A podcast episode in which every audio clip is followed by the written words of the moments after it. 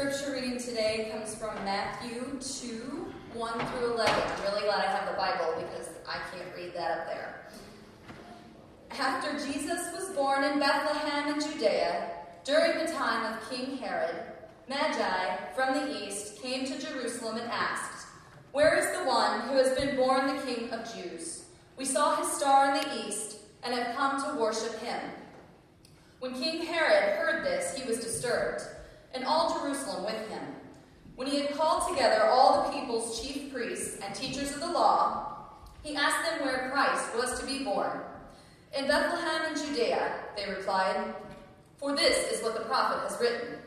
But you, Bethlehem, in the land of Judah, are by no means least among the rulers of Judah. For out of you will come a ruler who will be the shepherd of my people, Israel. Then Herod called the Magi secretly and found out from them the exact time the star had appeared. He sent them to Bethlehem and said, Go and make a careful search for the child. As soon as you find him, report to me, so that I too may go and worship him. After they heard the king, they went on their way, and the star they had seen in the east went ahead of them, until it stopped over the place where the child was. When they saw the star, they were overjoyed. On coming to the house, they saw the child with his mother Mary, and they bowed down and worshipped him. Then they opened their treasures and presented him with gold and of frankincense and myrrh. Amen. Um, I want to thank all those who worked so hard on the deacon's breakfast this morning. It was uh, it was a lot of fun. And I know you guys put a lot of really hard work into that, so thank you for doing that. Today, the third Sunday of Advent, we light what's known as the shepherd's candle, the candle of joy represented in pink. And my scripture has nothing to do with the shepherds. It's all about the Magi. And it's my hope this morning, I'm going to go noteless, so good possibility I'll be moving around a little bit, is I want to combine the ministry of what the Magi did with the shepherds and try to put together how both those together bring joy, true joy, to the world. Turbo Man, 1996, was the toy of choice for all the children during that Christmas.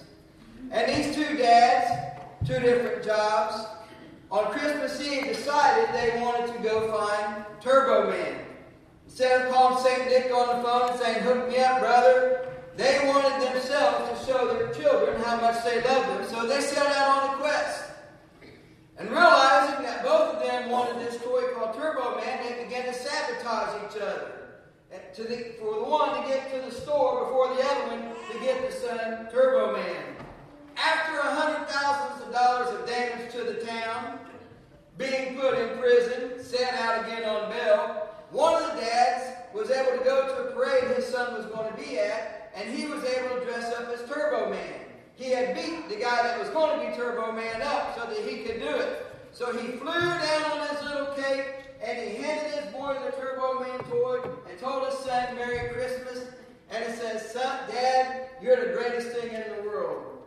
But then the son took the toy and gave it to the other dad to say, Go give to your son so that you can be the greatest dad in the world as well. Now, these two guys were good dads, but like most dads and probably most parents, they was focused on their job and they needed to get the job done and take care of their family. And maybe they missed the little things in life. You might miss the birthday party. You might miss a ball game. They might be in a play. But something happens that you miss and you feel real guilty about it during the year. And Christmas time is a time that you know you can make up for all that guilt. And one present can cure a lot of things. I kind of think that God's grace is like that toward us, you know? Through the year, we might mess things up a little bit. We're not doing what we should or what we want to. And our heart feels a little bit guilty. And we can come to the newborn King, to Christ, and say, Here's my life.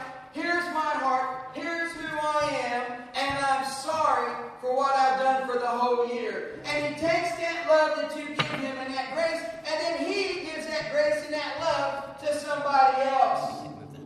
I'm pretty sure this is what these two guys were doing.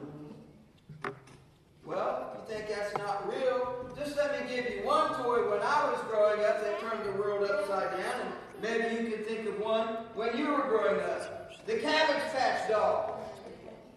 I could watch TV on the commer- on television, the news time. There would be dudes with their face smashed into the door trying to get a Cabbage Patch doll, and the manager on the other side of the door holding the door strong so that nobody can break in. They got 10 Cabbage Patch dolls in there.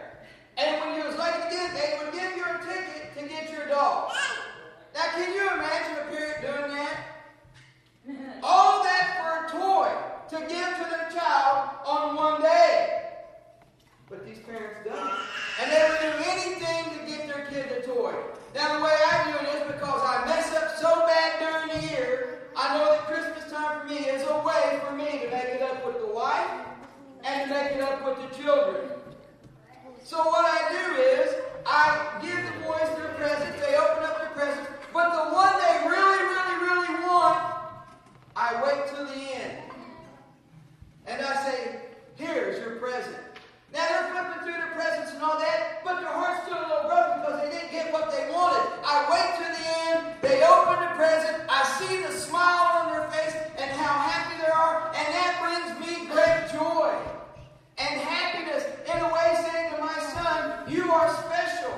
God loves you and He wants to do something in your life, and I'm not a bad dad after all. I just mess things up every once in a while. And the son takes the toy. And it's kind of a way for me in my own way to reconcile for what I've messed up on. Thank God for the King of Kings and Lord that He takes it all of our things that are messed up during the life. And we can display the best that we have, which is our hearts and our souls, and we can give it to the King, and He says, I will take that. And then when Amy opens her presents, I make her wait till last. And I give her the little bitty things first. And all the boys are sitting around watching mom open the present. And then I give her the great big one that this is it. This is the present of joy and love. And I give it to her, and we're good. I'm not saying you should make mistakes your, your whole relationship, right? But don't we do it? We want to do right. We want to do right by our kids. We want to love our kids. But sometimes we just, we ain't there yet. But they give us grace and they give us mercy. This is what Christ does in our life. He gives us grace and He gives us mercy. So the Magi one day, they see this star. It's a big, huge star, and they see it in the east, and they start following the star. The Magi were very educated men. They knew philosophy, they knew religion, they knew science, they knew how to farm, they knew how to do a lot of things because they were so smart. So the kings looked to the Magi to give them direction. If the kings were going to conquer a country and take over a country, they needed to know who their people was, what they believed, and how they was going to respond. So they would ask these guys these leaders, who have I got here in my kingdom? The Magi would know this because they were so smart and what they did. They seen the star. They traveled four to five months to get to Bethlehem, over 1,200 miles to find Jesus. But I want you to notice something. They didn't go directly to Bethlehem. The Bible says they went to Jerusalem. Why would the Magi go to Jerusalem and not go straight to Bethlehem where the star was at? Two reasons. Number one, they would have known from their fathers who were also Magi the stories that the children of Israel said about the Messiah that was going to come. Remember, they went into captivity under Nebuchadnezzar, King Xerxes of Persia. These uh, prophets would have came in, Daniel and all his buddies said, There's a king coming. He's going to be the Lord. He's going to be great and mighty. He's going to rule in Jerusalem, and of his kingdom there will be no end. They knew that story. They understood that story, and so they headed right to Jerusalem where it was all going to happen. That's where David line was going to be at. That was where he was going to rule from. So they headed there to find out the situation. The second reason they headed there, and it's confirmed in chapter 2 of verse 10, is that they lost the star. Somewhere on their journey, they lost the star and they couldn't find the star. So they had to go to Jerusalem to find out where the star was at. Kind of liken that little story to my Christian experience. You know, know, the light of Christ comes in us. He reigns in us. He rules in our heart. And when we're first saved and following Him, we're on so much on fire. We love Him. We want to serve Him. We want to do right by Him. And then the journey starts. And in the journey, we fall and trip. We might break an ankle. On the journey, we might get beat up. On the journey, we might get hungry. On the journey, death comes around us. Things we don't understand starts happening to us, and we lose our way, and our heart just it doesn't light up anymore, man. It just kind of dulls down just a skosh. And then we step out and we see the light. You know, to me, Herod kind of represents Satan. Satan had the word behind him, which was the elders there, who told him the truth where the Messiah was going to be at. But Satan likes to kind of twist things and turns things around and get you to go the wrong direction because he told him, go ahead, find this king. I'm going to worship him as well. But really, their whole goal was to destroy him, to kill him. That's the way Satan does. It's okay for you to go down this road. It's okay for you to take this journey. But right behind that journey is the Word of God, which protects us, leads us, and guides us. And if we'll step out situation and say, No, I'm going to follow that word, the light begins to shine again. Christ becomes king again. And we just say, Yes, I'm going to follow you. So the Magi, they step away from Herod and they step out, and the Bible says they rejoiced because they saw the star.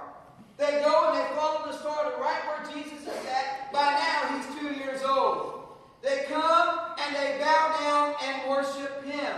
And they gave him gold, frankincense, and myrrh. This is a typical gift that one king would give to another king who was going to have a place of honor. All kings were considered gods, but they were going to die, go back to the grave. But there was some kind of God. But this king wasn't like that king. This king was King of kings and Lord of lords. He was never going to die. He was never going to go under. He was going to reign forever. So even if they didn't understand what he was going to do, they understood the Jewish religion and they bowed to him and they gave him their best. And the Bible says, being warned by God, they turned around and went back the other way. On the other side of the world, there's some little boys playing out in the field with their animals. And the Bible says that an angel appeared to these shepherds and says, Hey, don't be afraid. Well, that's the first thing I'm going to do. You're just going to pop out of the air and say, Hey, don't be afraid. Of course I'm going to be scared, dude. He says, Don't worry, I'm bringing you good news. Today in the city of David, a king has been born, and you'll know it there because the sign will be you'll see the babe wrapped in swaddling clothes and lying in a manger. And the shepherd says, Let's go see this great sight. Let's go see this great sight. So they go, and true as the Bible says, they find the babe lying in the manger. And the Bible says they went off rejoicing and told everybody what they had seen and heard. But the Bible says Mary kept all these things in her heart and pondered them. And after which the shepherds went out and told everybody around them what had happened and what they'd seen and heard. I want to say two things about the Magi and the shepherd. The first thing is, God speaks to man right where man is at. I want you to notice that God spoke to the Magi through the star. They were astrologers. They studied stars. They was guided by stars. They understood how to farm by the stars. They understood how to farm by the moon. They were directed by the stars. So God spoke to them right where they were at and what they would understand, and they understood stars. And they saw those stars, and they said, Those stars are significant. We got to find that star. God speaks to man where he is at. He never speaks over our head, he never speaks underneath us. He speaks right to our heart. And right in their heart was the star. But then on the other side of the world was the people of God, the shepherds the Jewish nation. How did God speak to his people? Through visions, through dreams, through the prophets. So to them who loved God and worshiped God, God spoke to them through an angel. And they were perfectly content to hear from the angel after they got over the scaredness. And the angel spoke to them in a way that they would understand. And if they could conceive in their mind and in their hearts, in their own religious way, God spoke to them in their own way. And the Bible says they went off and told every man what great things God has done. Magi were what's known as Gentiles. They were not the children of Israel. They would have been called evil and savages and not the people of God. But God spoke to them in a way they could understand. And he spoke to his people who loved him and served him in a way that they could understand. And guess where they both came? They came to the manger. They both came to Christ. No matter how God speaks to man, no matter what he does in one heart, it all comes to the same place, and that is Jesus Christ, the light of the world. He speaks to you where you're at, but he's always going to bring you to himself. Nobody else but to him, so that he can be the light of the world on your life. This is what he did to those two groups of people, and this is what he does to us. He speaks to us where we're at. In Matthew, being a gospel to the Jewish nation, Matthew put in the story of the Magi because they were Gentile to show that God wanted to bring his word to the whole world. And Luke did the opposite, being a good Jewish guy, seeing the gospel go to the whole world, speaks about the shepherds, the people of God. That true joy is God wants to save the whole world, no matter where anybody is in life. God wants to save them, and He wants to bring them light. He wants to bring them salvation, and He wants to bring them true joy. Do you not have joy this morning? Does not the light of Christ reign in your heart? Do you not love Him? That's what I like about Christmas time, man. It is a time for us to reflect on Him and His goodness and His love and to be joyful and to be happy because of what He did when He came to the earth.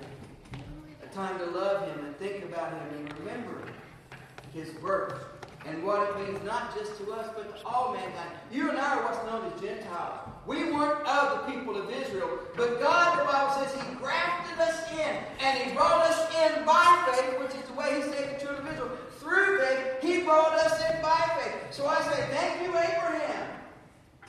Thank you, Joseph. Thank you, Mary, for putting everything you put up with in your life so that this person can be born and he can save me from my sin. Thank you for everything you went through because what you went through and because of your son dying on the cross, I have joy this morning. And I have life this morning. And I have happiness this morning. Not because of me or what I've done, but because two people were obedient to God. And the King of Kings and Lord of Lords says, Lord, not my will but your will be done. I pray on this third Sunday of Advent that your heart is free this morning, that your heart is joyful, and that the light of Christ, He reigns in you, and that all you want to do is please and honor Him. And if you have Jimmy today over the year, if it has kind of went south, just say, Lord, I need your help, man. I need your grace and mercy in my life. And he'll come. He'll come. He always cleans out the heart. He has to. That he's God. That's his job. To clean our hearts and to make it right with him. And when we make it right with him, that gives us the ability to make it right with others. Whether they respond to it or not. The shepherds went out and told the story, not everybody listened. The Magi went home and told the story, not everybody listened. But whoever listens gets the light of Christ in their heart and they don't have to carry that heavy weight anymore. Don't carry the weight, man. Let Christ's light, let his life, and let who he is reign in your hearts today. In Jesus' name.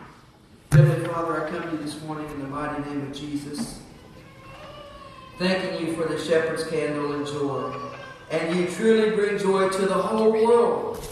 You want all mankind to be saved and accept Jesus Christ as Savior. You planted in the hearts of the Magi when they saw the star. You planted in the hearts of the shepherd when the angel spoke to them. And they both went out and told the story of this great king that was born. And not everybody listened. But all who listened and all who accepted him has joy in their hearts. And that fire can never be put out. May the West Alexandria Church of the Brethren, may their hearts be on fire for you May they long for you. May they desire the King of Kings and Lord of Lords. And Lord, we present our lives to you. This is the best we got. We present it to you. And we need your grace and we need your love. And if we need forgiveness, Lord, we do ask it this morning. We ask you to hear this prayer in Jesus' name. Amen.